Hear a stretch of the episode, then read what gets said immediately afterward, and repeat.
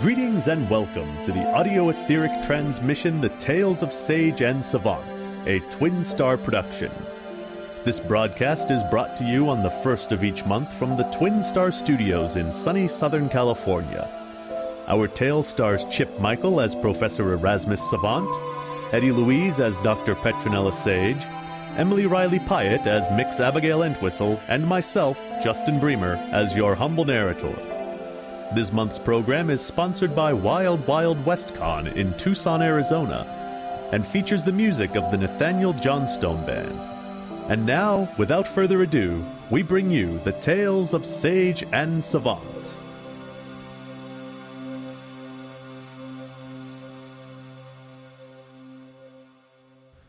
When last we saw our doctor, she was entangled in the web of her own lies.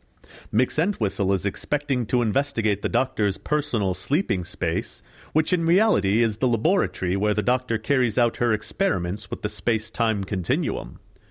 Professor Savant, using items from the Antiquities Department, has attempted to outfit the room as a more typical boudoir in order to help with the subterfuge. And now we shall see if their machinations have been successful. Good morning, Dr. Sage. Good morning, Abigail. I trust you slept well. Oh, I did. Is there anything wrong, Dr. Sage? If you don't mind me saying, you seem a bit out of sorts. Uh, I'm quite fine, thank you. Shall we get this over with? In truth, our good doctor is quite out of sorts. She is unused to prevarication of any kind, and the constant need to act with subterfuge in order to maintain her experimental integrity is wearing. My, this room is quite decorated.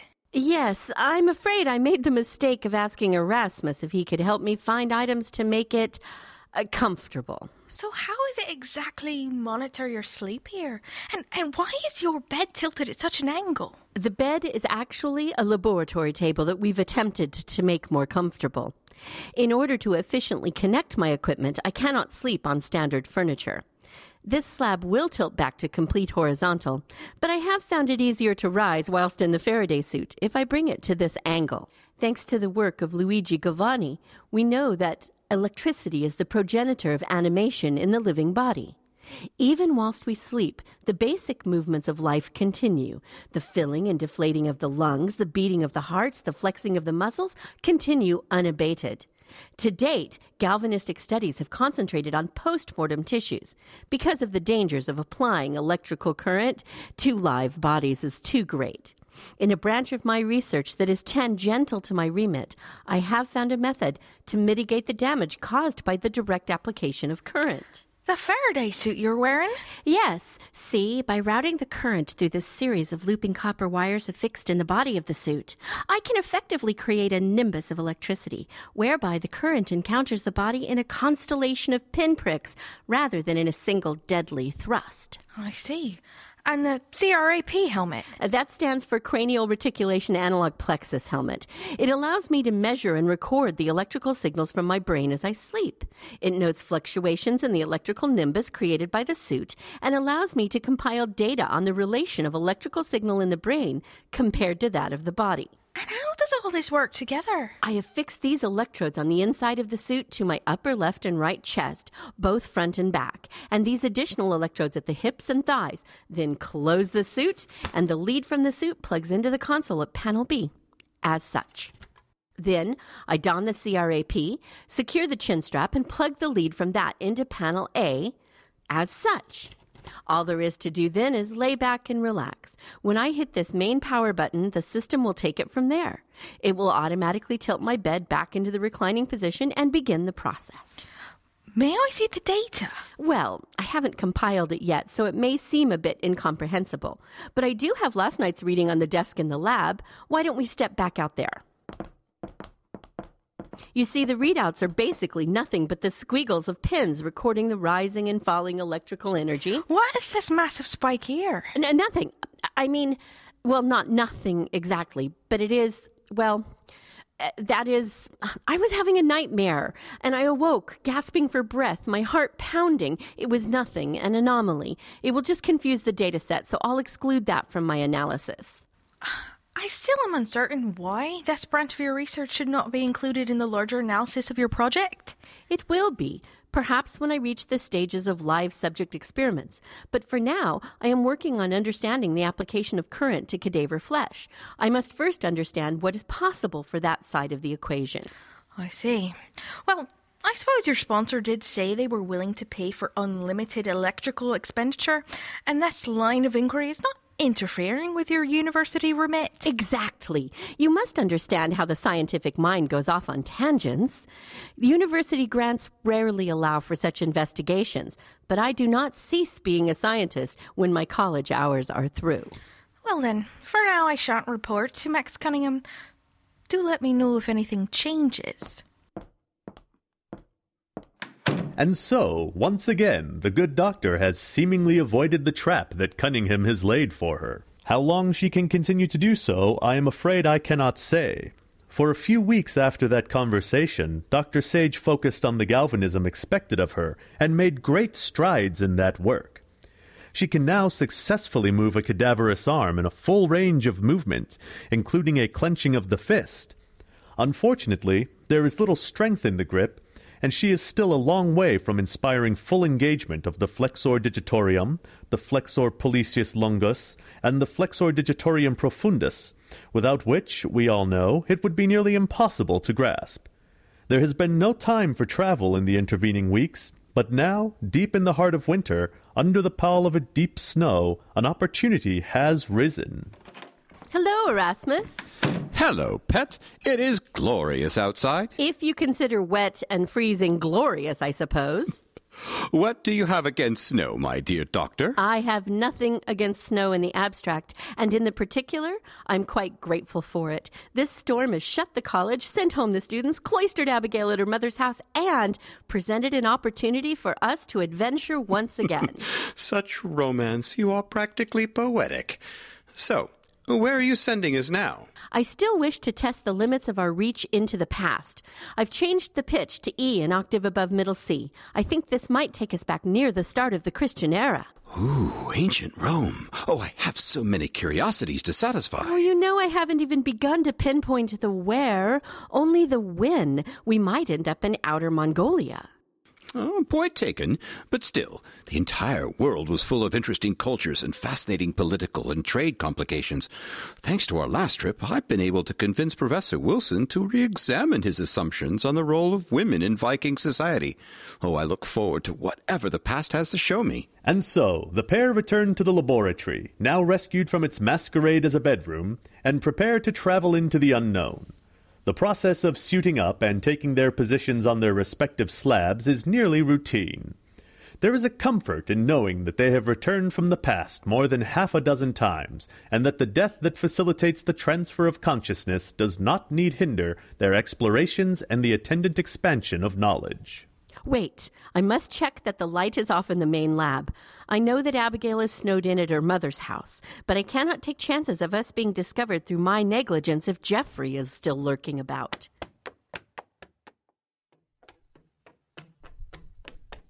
There. The laboratory is locked, the lights are doused, and our privacy is secured.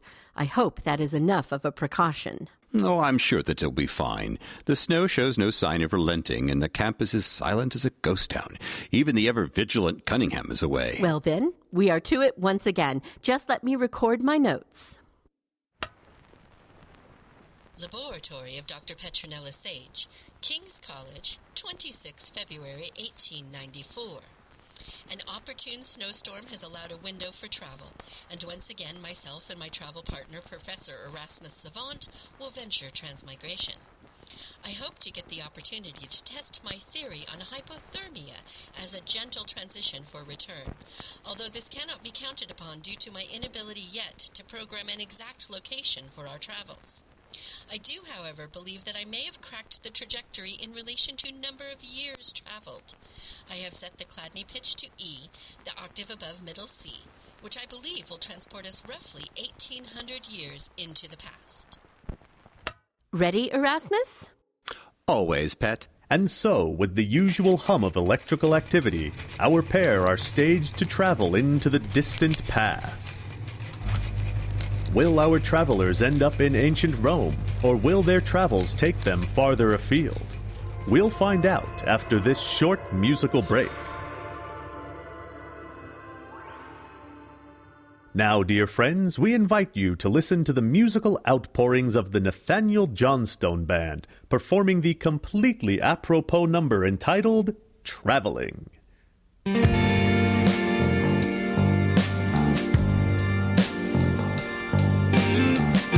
Glass, watch the sand slow down. Flip the glass, watch the sand slow down. Flip the glass, watch the sand slow down. Minutes turn to hours and the days go round. Minutes turn to hours and the days go round and round. Slip down the dunes of memory. I can endlessly. You're traveling through time. You're traveling in your mind without me.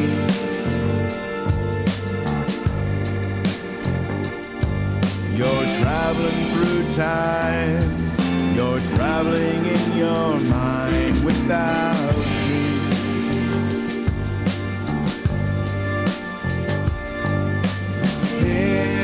A map of images, a trail of all the faces.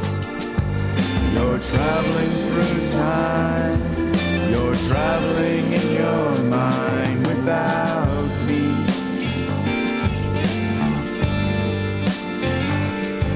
You're traveling through time. You're traveling in your mind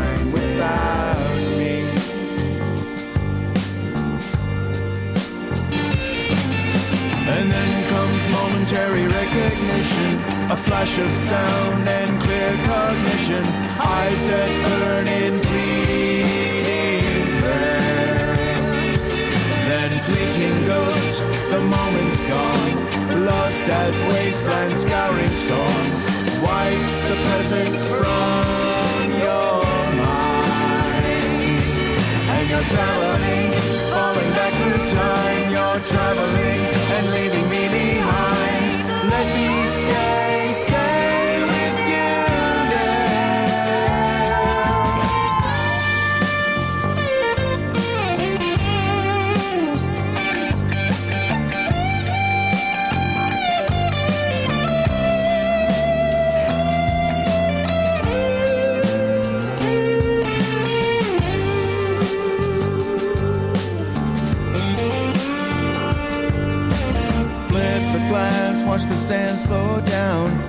the glass, watch the sands flow down.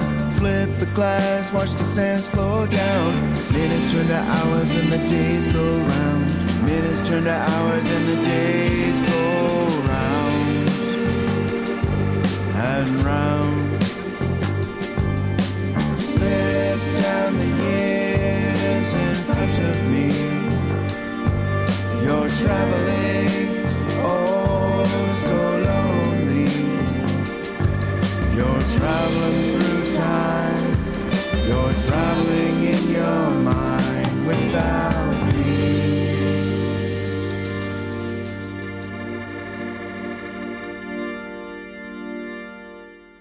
And now, back to our story.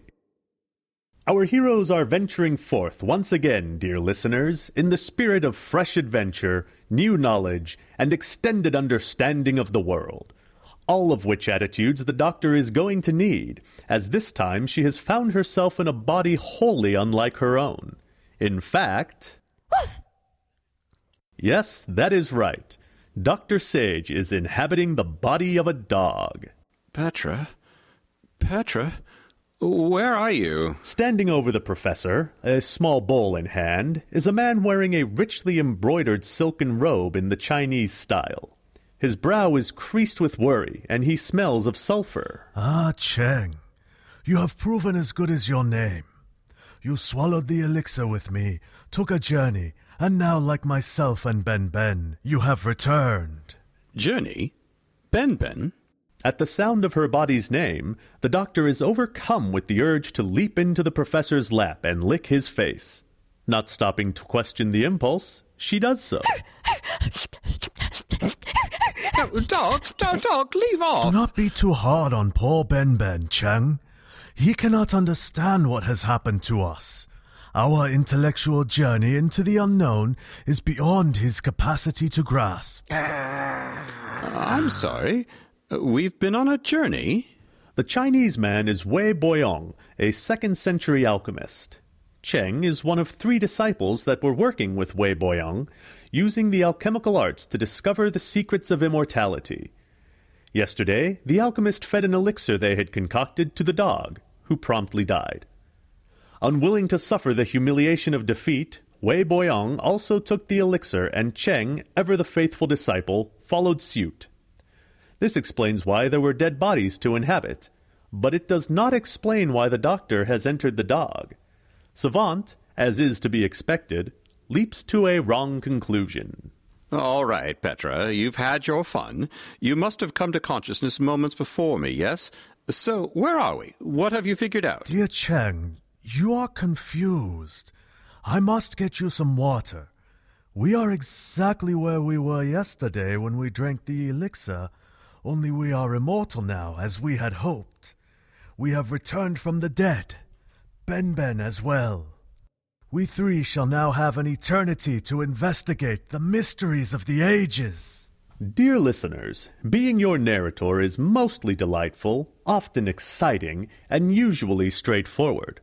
When our characters can't, or won't, speak their thoughts, I do my humble best to interpret for them. In this case, I am at a loss. A dog's brain is quite different than a human's, and thought does not coalesce in the same manner.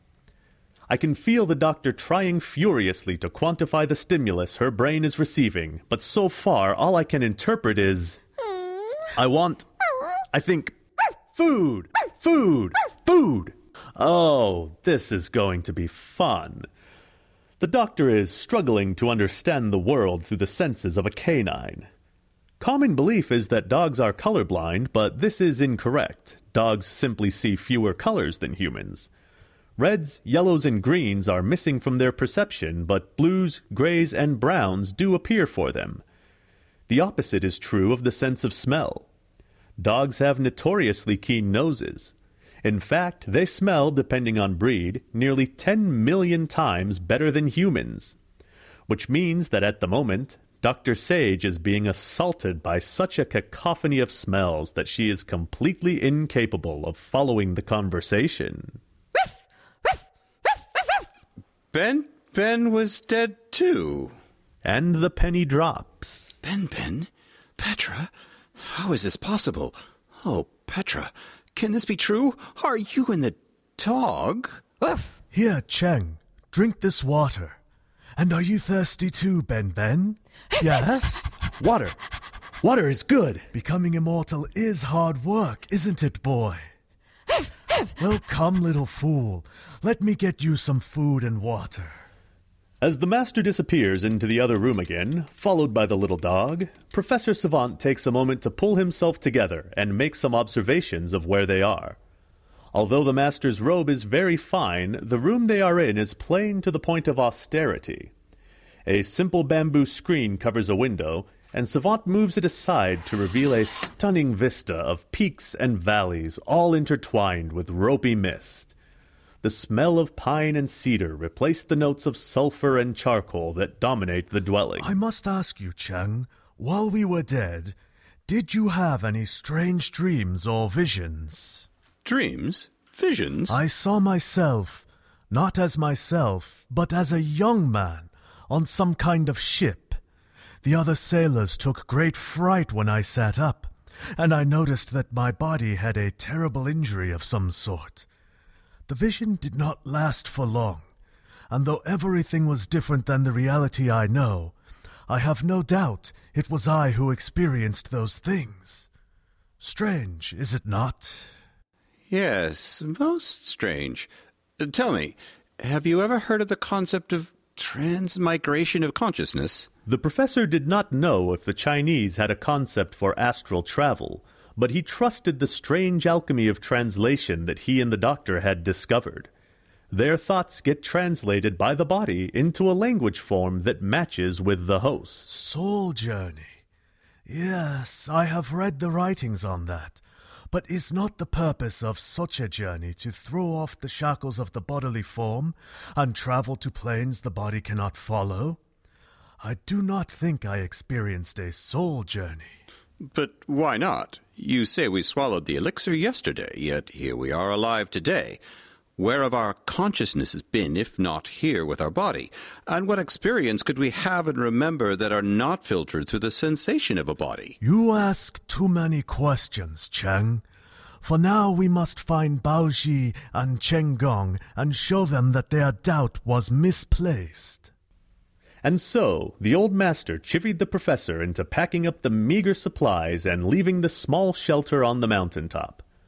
The heavier pack, the one containing the alchemical ingredients, alembics, and bowls, was strapped to the professor's back. The lighter pack, filled with clothes and blankets, was carried by the old man. The food was loaded into a small wagon and hitched to a harness worn by the doctor. They head off down the hill, the doctor being plagued by an overwhelming number of new scents, calling her alarm at each new stimulus. Squirrel! Deer! Cedar! Oh, joy! I am now a dog interpreter. So, just exactly what are you trying to improve with your experiments? We must not fall prey to inferior virtue. Its operation does not rest. We must find our way with the path of superior virtue, which has no doing. It does not use examining and seeking. What the doctor said is How can you call yourself a scientist if you are not examining and seeking? Partridge! Hush, Ben Ben. Your master is talking. I do not think Ben Ben appreciates being told to hush. What possible discourse can a mere dog add to the thoughts of man? Bamboo! Bamboo! Bamboo! Dogs are most perceptive creatures. Uh, besides. There is no besides. Dogs cannot contain a soul. Well, Master Wei Boyong is wrong about that. Although, to his credit, in Dr. Sage's time they are no closer to understanding the true nature of animals. For now, you and I are forced to admit that dogs can contain a soul because Dr. Sage is currently inhabiting a dog. Uh, My experience has been that our thoughts on what can and cannot exist are proven false more times than they are proven true. Isn't that so, Petra? But the doctor is lost in the overwhelming and exciting smells of the forest around her. She has her nose to the ground and is trotting ahead on the path, delirious with the olfactory input. You will pardon me if I stop translating it. Well, if we must give in to the inferior virtue, then what makes you think that a dog can contain a soul? Or, for that matter, what made you reference soul journeys in regards to my elixir dream? Well, just that if the consciousness can be separated from the body, then, then there is no way for it to experience anything on the earthly plane, because it is through the body that we experience life. Well, this opens up the consideration. As they trudge down the mountain, the professor makes lengthy and tortured attempts to explain his philosophical understanding of the transmigration of consciousness. What do you mean you are not exactly Chang? I. Oh, well, your, your disciple did not awaken from your elixir. I have inhabited his body instead, and I suspect my fellow traveler, Dr. Petronella Sage, has inhabited the dog. Inhabited. Oh, I wish Petra could talk. She is so much better at these things than I. My instinct is to say the things as they are. You are most assuredly not speaking as my disciple Cheng. But how do I know that you have not just had your brain addled by the experience of becoming immortal? I can tell you things about the future. I live in. Oh. Why have you stopped? I don't think I should. I, I, I don't know. Oh, this is deucedly hard. It was much easier when I was the baby and Petra had to handle all these dilemmas. In my experience, things that are difficult to say are the important things. In our search for the relation of the Tao and the ten thousand things, we must remember those things that connect us are greater than those that divide us. But are we allowed to break the barriers of time itself in order to impart knowledge? You are saying you have knowledge from another time, and you receive this knowledge while in the stupor caused by the elixir we took. Well, not exactly. I am saying that I am from another time and that the elixir your disciple Cheng took killed him, allowing my consciousness to be transferred into his body. I'm afraid he is not immortal, but will expire when I leave his body to return to my own time. And Petra heard that. She jerks her mind free of the entrancing smells of juniper, rabbit, mole, and partridge to the words, When I leave this body. She says, Wait, you fool! What are you doing? We shouldn't be telling a scientist from the past what we can do. It might change the whole course of scientific development. Oh dear, I seem to have upset my friend. Your friend who is the dog. Well, yes. Oh, no, no. I don't know. Perhaps it will be best if you just ignore everything I've said and, and I could just pretend to be Chang again. No good can ever come from pretending to be what you are not, and you are clearly not my disciple Chang. For one thing, you are far more interested in philosophy than he ever was. The professor kneels down next to the dog. Petra, I don't know what to do. I had not realized how much I rely upon your judgment in these instances. You are much better at navigating the intricacies of time than I. Oh. Petra says, It has not gone especially well for us when we tell the truth of our uh-huh. presence, but Wei Boyong seems the level headed sort. Just be cautious. I do not know what is the right course. All I can do is to be honest, and hope you will not wish to pillory me for it. My friend is a brilliant scientist and galvanist for many hundreds of years in the future. So far. Yes, she's employed at a university where I also teach. I'm a professor of antiquities.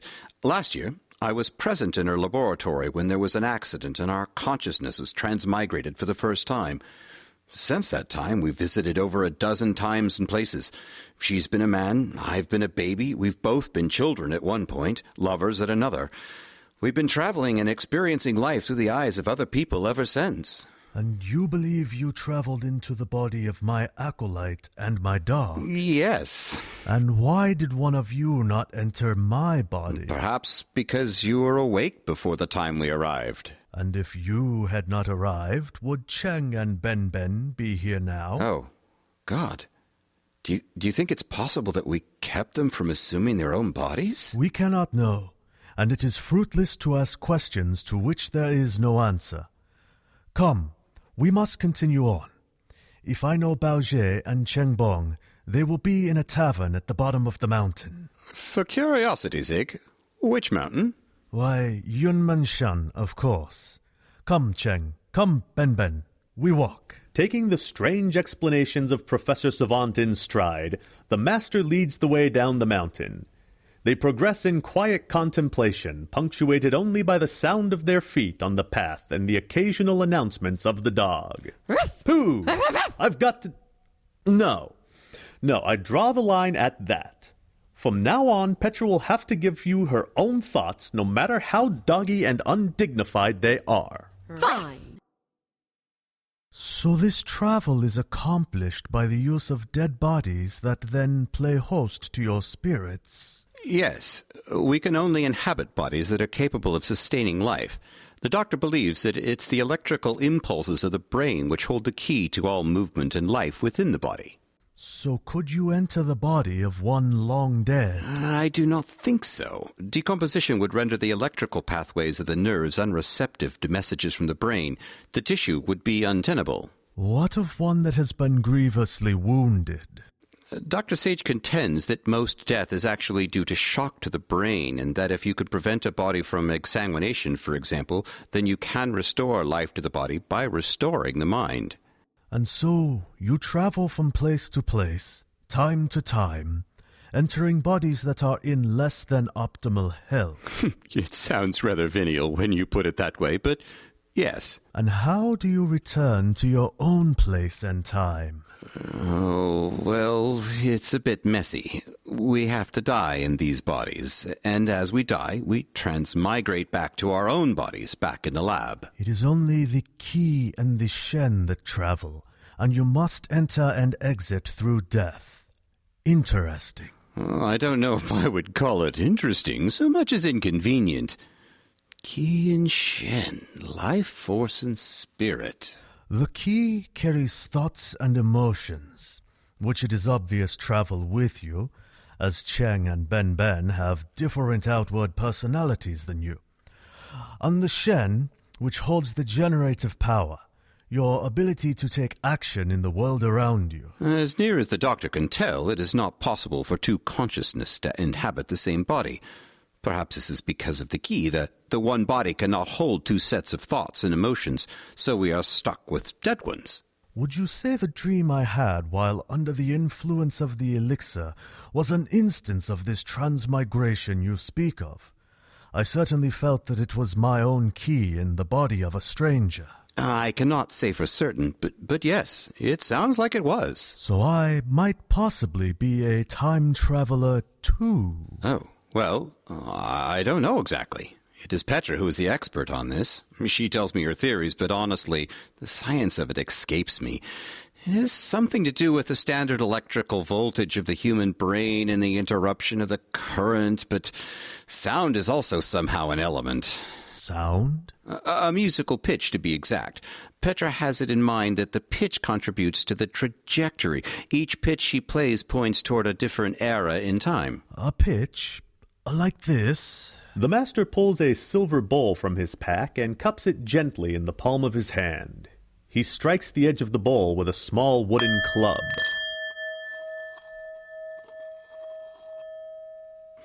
Oh, that is lovely.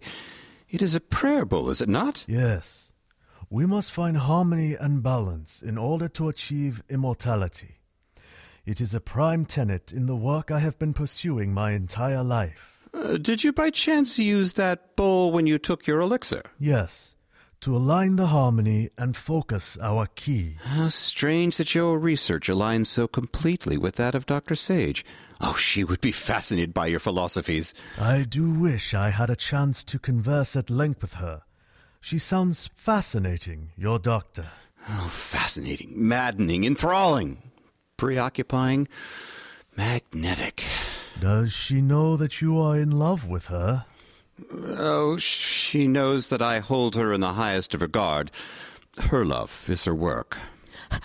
I hold you in the same high regard, Erasmus. Oh, Petra, you're back. I'm having a lovely conversation with Master Wei. I am glad. Can we go home now? How then shall we get you and your doctor home? I'm not sure. Usually we've met with some kind of violence sword fights, cannons, gunshots, something that abruptly ends our sojourn.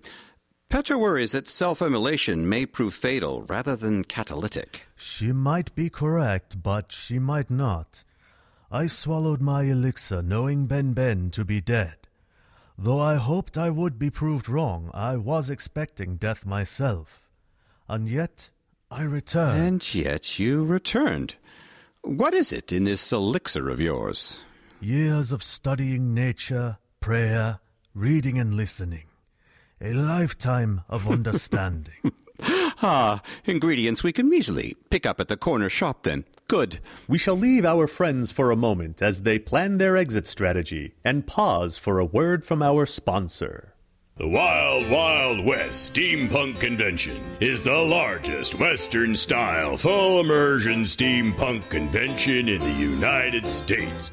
Featuring over 80 panels, 60 plus vendors, our first steampunk vehicle exhibition, two evening concerts, Western tea dueling, absinthe tasting, Tesla's Laboratory, a steampunk fashion show, celebrities, three outdoor stages, and so much more. Wild Wild West Con has something for everyone. The theme for this year's Wild Wild West Con is Cthulhu for President.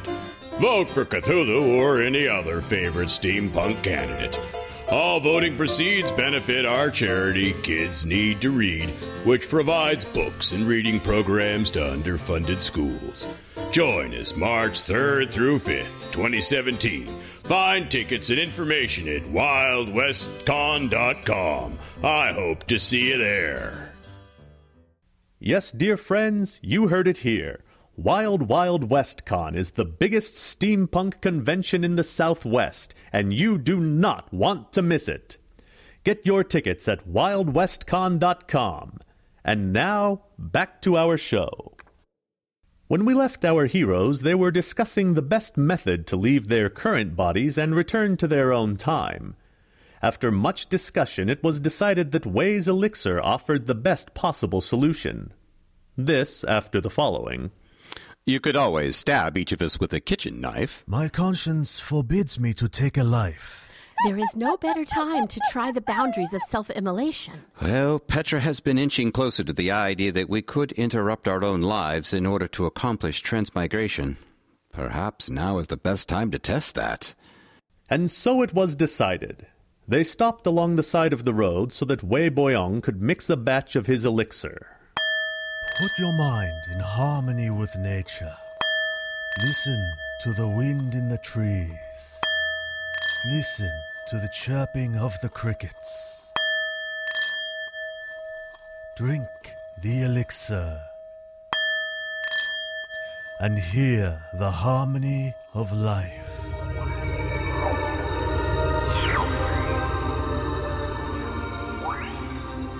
And when our pair of adventurers awaken in their own bodies, it is for once not awash in traumatic emotion. Erasmus, Yes, Pet. I love you too in my own way. I know, Pet. This is much better way to wake up, is it not? I have to say, I appreciate not feeling traumatized by our departure. What do you think was in his elixir? I'm not sure. I thought I tasted licorice, but now I'm not so certain. Hmm. Taste does not transfer with us, sadly. Do you think Wei achieved his goal of becoming immortal? Oh, don't be ridiculous, Erasmus. There's no such thing as immortality. Oh, we've managed to die multiple times, and yet we live. That is not the same thing. I am most intrigued, though, by his use of the singing bowl to produce the tone. I will need to look into possibly modifying or augmenting the Chladni device to produce more harmonics. Did you notice the overring the bowl produced and the way the sound bounced off the mountain and created that echo? I wonder if that is what allowed the elixir to work with. And we have lost her once again to contemplation of the intricacies of time travel mechanics. Well, Pet, you seem to be preoccupied, so I shall leave you now. I wish I knew more of the Chinese idea of Ki and Shen and how those line up with our modern ideas of consciousness.